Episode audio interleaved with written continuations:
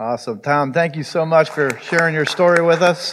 So good to hear what God's doing in his life. And welcome all of you that are here in person. Welcome all of you that are listening online. We're very excited about going through this series called Be the Church. And as a reminder, this is a series talking about the importance, especially at these times, of how important is it for us to just not go to church or attend to church, but actually be the church in the way that we live our lives every day.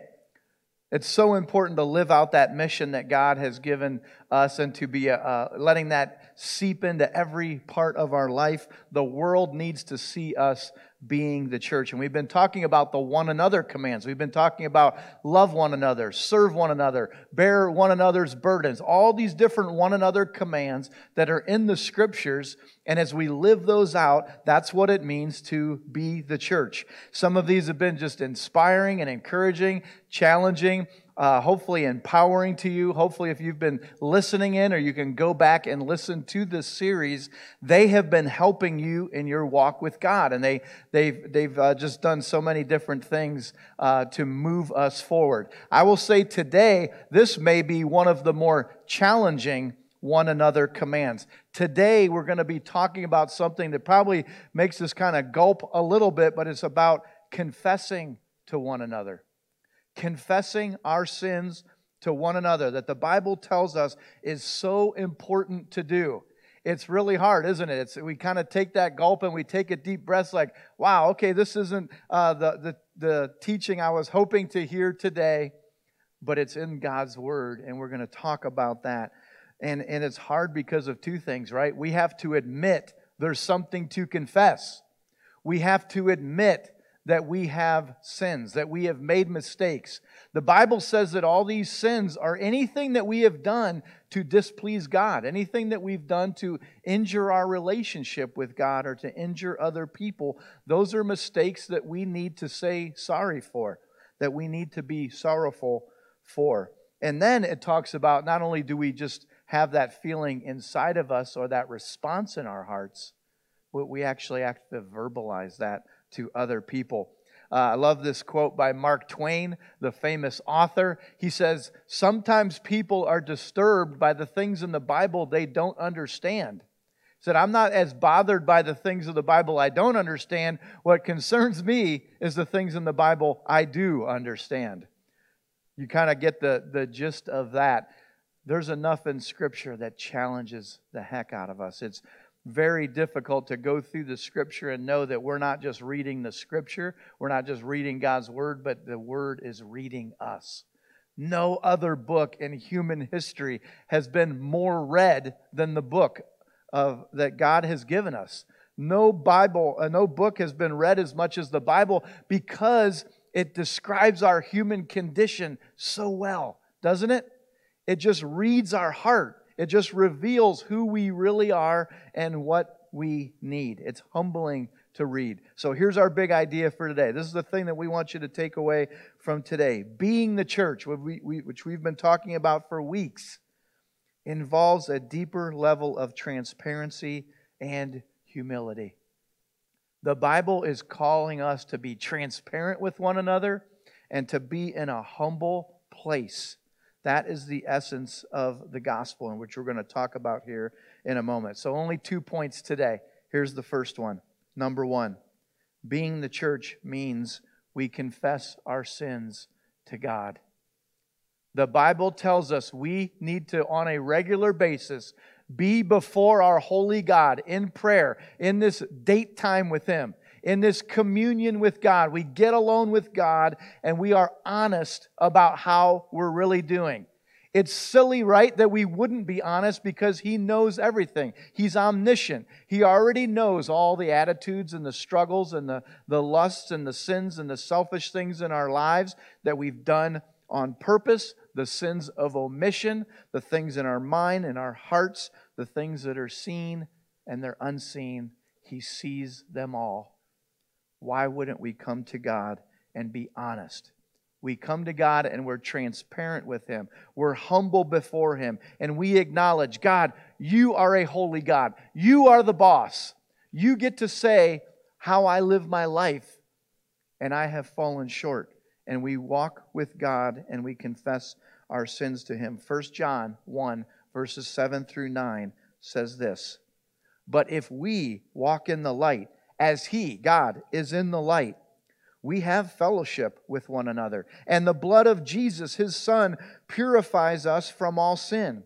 If we claim to be without sin, we deceive ourselves, and the truth is not in us. If we confess our sins, there it is, if we confess our sins, He is faithful and just and will forgive us our sins and purify us from all unrighteousness. You see, if we want to walk with Jesus, which we passionately pray that every one of you would do, every one of that you, uh, one of us, that, that every person that can hear right now, to know this is your purpose in life, to walk in the light, to not walk in a life of darkness. It says, if you want to walk in that light, this is what that means to walk in a deeper level of confession. We know that the blood of Jesus purifies us from all our sins. But if we go through life or we go through any season where we're claiming to not have sin, we're deceiving ourselves. We're justifying our sin. We're sweeping it under the carpet. We're making excuses and we're not living in real fellowship with God or with other people. And we're all tempted to be that way. We're all tempted to be to think that we're better than we are, to be deceived, to minimize our sin, or to lower the bar to where we're at and not acknowledge the bar that God has set for us.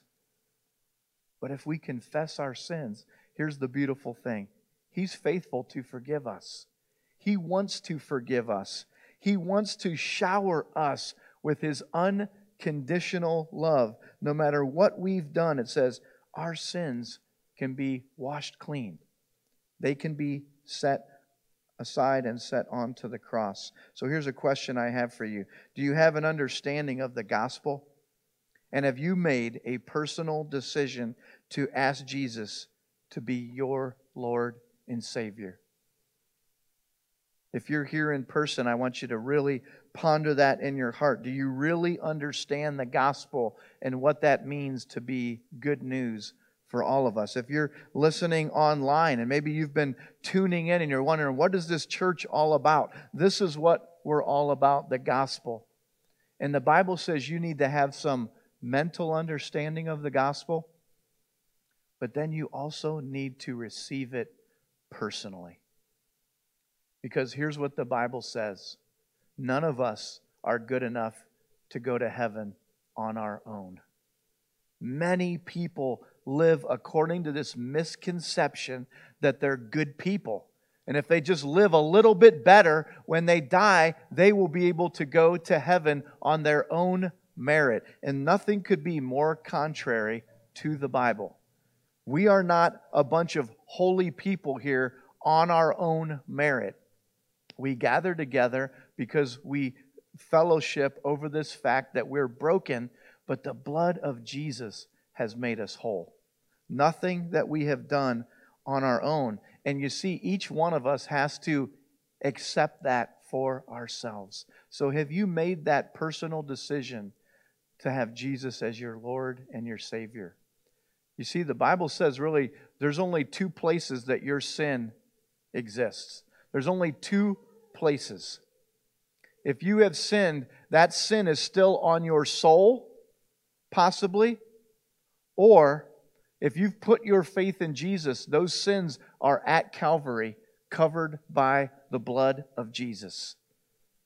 Just because Jesus died for all the sins of all the world, of all mankind, that doesn't mean everyone is forgiven. Some people are not confessing that to God and they haven't asked Christ into their life, and that sin is still on their soul. I hope and pray that that isn't you. So your sin is either with you and you're going to pay for that yourself, or our sin is at Calvary and He paid for it for us the greatest ransom, the greatest act of love, the greatest payment that was ever made was at Calvary, and each of us has to choose. Do I want Jesus to pay for my sin, or am I going to pay for it myself? You know, when I was a little boy, I went to a traditional church, and I didn't always understand what was being sang. I didn't know, i understand what was being preached, and the gospel was, uh, I'm surely uh, shared there in some way or another, but I didn't understand it, and I surely didn't live it. And I don't know if you've heard this song before, but I remember as a little kid singing this song, Were You There? And this song says, Were you there when they crucified my Lord? Oh, and it's got some O's in there, and it says, Sometimes it causes me to tremble. And as a little boy, we would sing that song a lot. And I remember this gigantic cross with this, this statue of Jesus on this cross. And as a little boy, seeing that gigantic statue there and singing this song, and just kind of in my heart thinking, what does this mean? You know, I, I know he died for my sins. Were you there? Of course I wasn't there. This was thousands of years ago. Was I there when they crucified my Lord? Sometimes it causes me to tremble. And I remember it was such a somber song. It was such a sad song that tears would come to my eyes wanting to know what this means. And now I have this understanding. You see, you and I have a choice. Were you there when they crucified our Lord? If you have asked Jesus to be your personal Lord and Savior, you were there. More importantly, your sins were there. And if you weren't there, if your sins aren't there, they're here in your soul as we speak. And that is a choice that every one of us has to make. Every one of us has this opportunity to be there. To say, Yes, Jesus, I understand that when you died, you died for the sins of the world in the past and at that time and all the sins of the future, and we can be a part of that.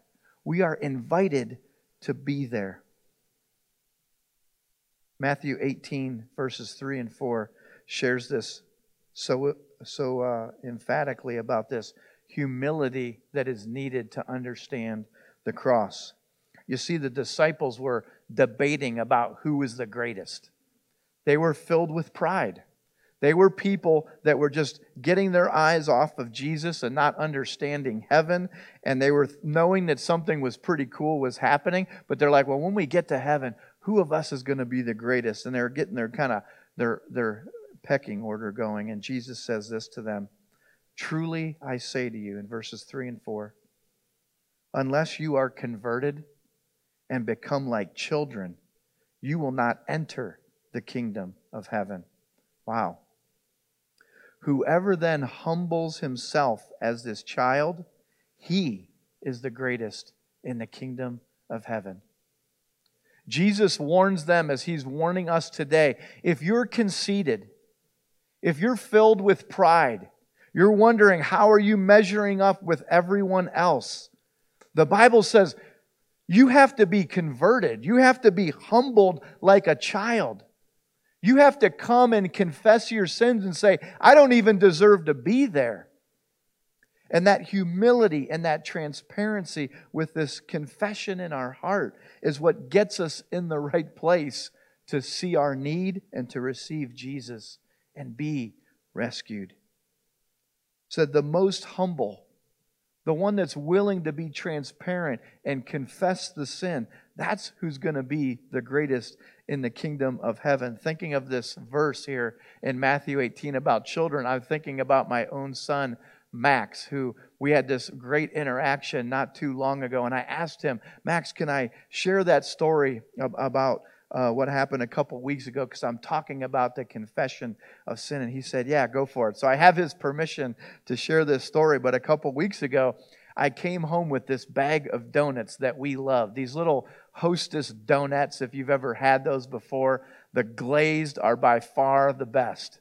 And I will bring these bag of donuts home because we all love them and they're really small. You can fit one in your mouth at a time and uh, and maybe I ate one, maybe I ate five. It's not for you to know. And we were just devouring these, and um, and all of a sudden, I noticed like the next day the bag was gone, and I was kind of confused because there's a lot of donuts in there, and I was like, guys, does anybody know where the bag of donuts is? It's it's gone, and and no one said anything. I was like just kind of surprised. I mean, we usually eat them fast, but not this fast. The next day, Max came to me, my youngest son. Says, Dad, I got to confess to you, I wanted those donuts so much, I hid them under my bed so that no one else could eat them. I said, How dare you take my donuts? No, I didn't say that. I was so surprised, first of all, because he's just such an amazing, sweet kid.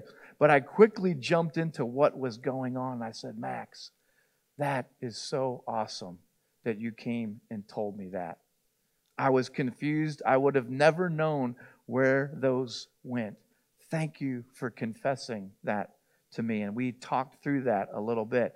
And I was just so proud of him. I was so proud of his courage. I was so proud of his honesty. And I could see in him at that moment what I've always seen in him a beautiful, sensitive spirit to what is right. And it bothered him enough that he knew, I need to come and confess this.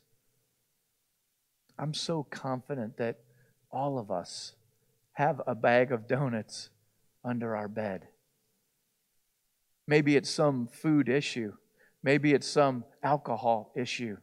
Maybe it's some kind of sexual sin. Maybe it's some kind of hate or unforgiveness. I could tally up the list for you, but being in ministry over all these years, I have seen in myself, I have plenty to confess. And I've seen in our staff and in many of our leaders and people that have come in honesty, I'm pretty confident every one of us has something, has some issue, has some escape, or some attitude that we need to confess to God. And we need to be honest about what's going on in our lives. Which leads us to our second point. Being the church means we confess our sins to each other. To be the church, we don't just confess our sins to God and move on with our lives. You know why? We could really have isolation with each other and no community in our church if we're only talking to God. And God loves us. He gives us His unconditional love. He forgives us. When we confess our sin, He points to the cross he says, Look at what I did for you for that thing that you committed. But then the Bible says, Now go and tell a trusted brother or sister about your sin. James 5:16 says this. Therefore, confess your sins to one another and pray for one another so that you may be healed. I've been very open with you over the years. We, as preachers and our staff, have tried to create a climate of transparency in our church. And I'm super excited about that. And I'm very thankful for the culture that we have. But I know that God is pushing us into even more confession with one another so that we can be more intimate with one another. And I've been very transparent with you about the sins of my life. And I've shared those with you about the mistakes that I made, things that delayed my ministry in my 20s, and my unforgiveness, and the lusts, and the selfish decisions that have hurt me. And I don't stand up here as a perfect person by any means. I stand up here as a broken person that everything good in my life has come through the blood of Jesus by his grace and forgiveness. So you and I need to continue to create a spirit and an environment of transparency. And you know, the people outside the church, boy, do they need that. They might look at us and think, I don't want to go to church. They're all perfect people. I, got, I don't want to go to church. They're all holy. They're not going to accept me. Maybe they've got shame and maybe they've got sin. Maybe they think God hates them. Maybe they think we hate them. And they build up this barrier that Satan is whispering to them that says, You have too much sin, you have too much shame, and if you go near those Christians, you will be judged. And you see, God gives us this spiritual discipline of confession to break all that down and say, No, that's not the case. You will not be judged here. We are with you. We're in the water drowning. and except Jesus Christ coming to pull us out, we would be drowning and dying. But we're in the boat and we want you to join us and enjoy this loving, gracious God. But people are hesitant. We're hesitant to confess our sins because we want to hold on to our reputation, because we want to be prideful. There's an amazing story about confession in the story of David and Nathan, and it's a long story, and I'm going to summarize it very quickly for you. David was, the Bible says, a man after God's own heart. God had blessed him. He was King David. He's in the palace. He's got all this favor from God and all this influence over the kingdom. And one day he makes a terrible mistake. He sees this woman bathing. He's married. This woman, Bathsheba, is married. But in his lust, he says, I want that woman for myself. He sends for her. She comes. He sleeps with her. He commits adultery, and she becomes pregnant. Does David confess his sins and break down on his knees and say, God, I'm so sorry, and tell everybody? No. He tries to cover it up. He can't handle the guilt. He doesn't want his reputation to be soiled, so he tries to cover up. He finds Bathsheba's husband who's out as a soldier and says, Well, maybe if he comes back and sleeps with her, then this pregnancy can be with them and not blamed on me. He's such an honorable man, he won't even go home and be with his wife.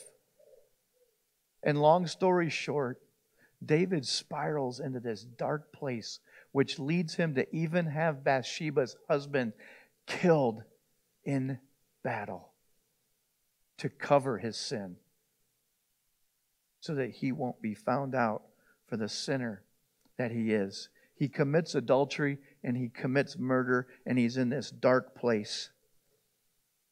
And I pray to God that every one of us has a Nathan in their life because David has this amazing man named Nathan that's a prophet and a friend and this wise man. And he knows what David did. And he knows David isn't in a place of confession. So he comes and he comes up with this hypothetical story just to kind of get into his hard heart. And he says, Oh, David, let me talk to you. Nathan comes to him and says, I got this hypothetical for you, and I need you to give me your amazing wisdom because you're such a great ruler. Help me out.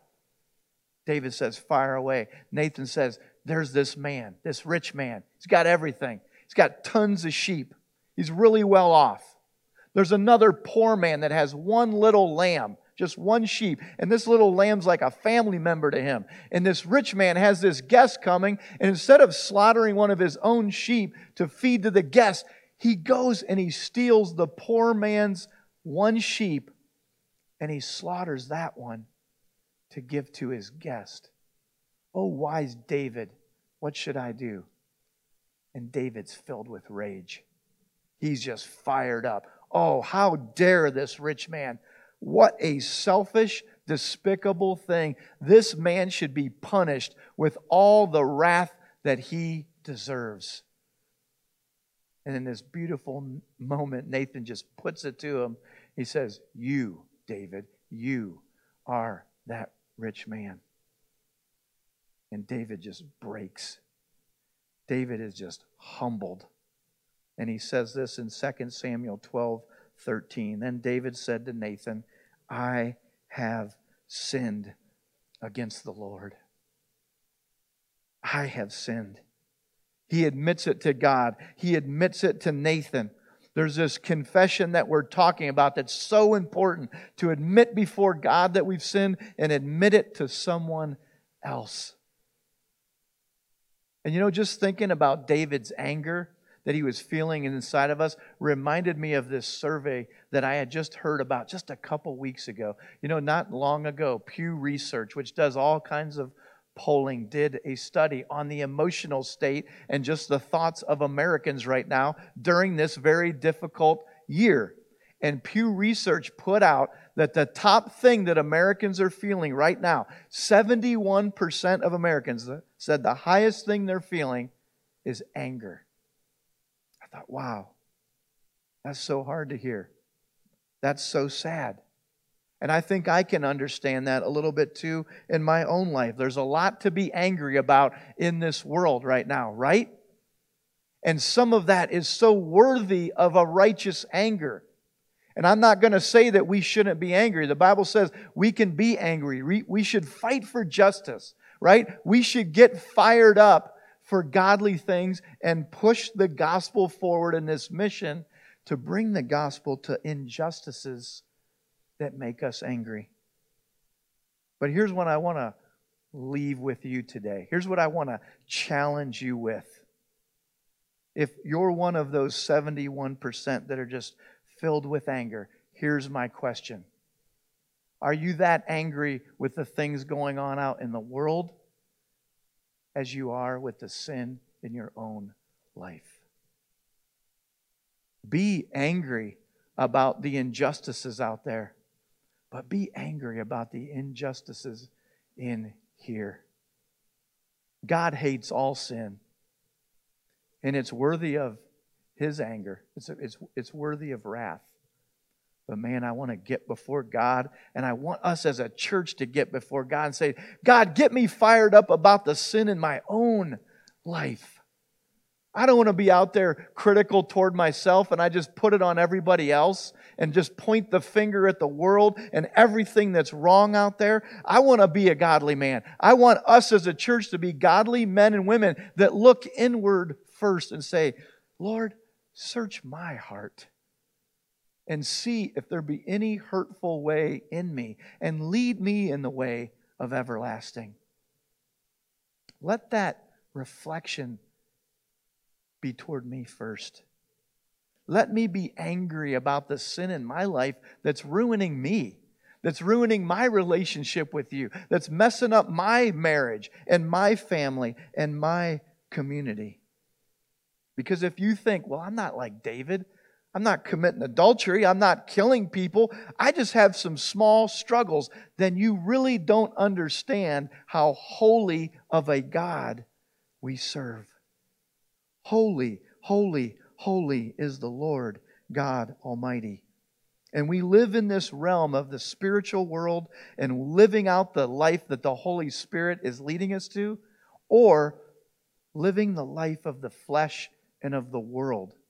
So we read the Bible, we read Galatians 5, and we hold up the mirror to ourselves and we read the checklist of the world to see what's going on in us. And here's what it says Galatians 5 19 through 21. The acts of the flesh, the, the sinful acts of the world are obvious sexual immorality, impurity, debauchery, idolatry, and witchcraft, hatred, discord, jealousy, fits of rage, selfish ambition, dissensions, factions, and envy, drunkenness orgies, and the like. I warn you, as I did before, that those who live like this will not inherit the kingdom of God. I know the world's messed up, but is any of this stuff in you? What about me? And what about you? And we get before God and we say, God, is there any sexual immorality? In my life? What am I looking at? What am I thinking about? What kind of lustful things are in my heart? What kind of impurity is in me? How am I doing with my food? How am I doing with my obedience and my attitude? Anything that's an idol in my life, strip it away. Is there anyone that I have a hatred toward? Any kind of discord? That's a tension and an unresolved uh, fight, or any kind of tension that we know God wants us to bring peace to or reconciliation. We're not willing to. God, who am I jealous toward? Take that away from me. Fits of rage and anger, selfish ambition. Why am I always just looking out for myself when you ask me to lay down my life for you and others? God, take this out of me. These dissensions, these factions, these groups that are fighting, the envy, the alcohol, all of it, God. What is in me that is not pleasing to you? I want to give that to you. And again, I bring you back to this. I really believe that there's that bag of donuts under our bed. And just like Max, I'm so proud of him. He could come and say, Dad, I need to confess this. That was probably hard for him. It probably took some courage. It probably took some humiliation, but he did it. And we can too. We can come to one another and tell each other the deep things. And now, let me clarify something. You want to talk to people that love you, that trust you, and that you trust, and that we're going to give you the gospel. People that will keep it confidential. You don't have to go out and tell the whole world. You don't have to post it on Facebook. You've got to find some godly, trusted people and confess everything to them. This has changed my life. To have men and women in my life that I can confess my sin to and that they won't crucify me, but they point to the crucified Lord. They don't punish me, they show me compassion. It's an amazing thing that we're trying to build here in H2O. And I want to invite you to build that culture all the more because we have seen this over decades that confession brings community, conceit brings competition. We do not want to be competing against one another. We don't want to be comparing and say, if I say this to them, they're going to think they're better than me. I love Jim Gaffigan. He's such a funny comedian. We listen to Jim Gaffigan a lot. And maybe you've heard the little thing that he does with McDonald's. You know, he does this long thing with McDonald's. And he says, you know, when I tell people I eat at McDonald's, sometimes they look at me and say, oh, I didn't know I was better than you. sometimes we can feel like if we tell people, certain things in our life, they're going to think that we're they're better than us. Maybe those aren't the right people to confess our sins to. But I'll tell you, there's lots of people in this church that are the right people. They're not going to think they're better than you. They're going to say, I'm just like you. Let's go to the cross together. I'm going to pray right now and ask us to, uh, to pray through this challenge because here's the application and the practicals for this week. I'm going to pray that every one of us gets time alone with God this week to be at a deeper level of confession and honesty than we've ever been. Get alone with God and say, God, open up my heart. Reveal the things to me that you don't want there anymore. Give me a spirit of surrender and transparency with you. And God's going to bring up things. And if He's not speaking to you right away, and if He hasn't even during this message brought up a couple things in your life that you really need to confess to Him, begin reading the Word. And He will graciously and with love point out the things that you're not living according to the potential that He has for you. Read Galatians 5 and allow Him to examine your heart through His word. And then confess those things to Him and tell Him you're sorry. And if you've never asked Jesus Christ to come into your life and you're pretty confident those souls are still on you, those sins are still on your soul, you need to make Jesus your Lord and Savior and be freed from those sins. Ask Jesus to come into your life and know that you're forgiven. Know that when you die, you're going to be with Him for eternity. He wants you to know that. Now, there's many times I've done that in my life, and it's been amazing. And it brings intimacy with God. And then I think I'm done, and I say, okay, God, amen. And He says, no, we're not done yet. We're not done yet. Now I want you to go tell Brian. I want you to go tell Matt. I want you to go tell Chad and Daryl and these brothers in your life. I want you to go tell your wife. And it goes to a, a deeper level of humility because now my reputation's on the line. God says, You want community? You want to be real? You want to be the church? Go and be honest.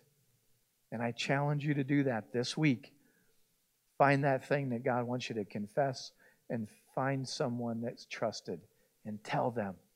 Experience freedom experience the community that God has for you. Let's pray for that.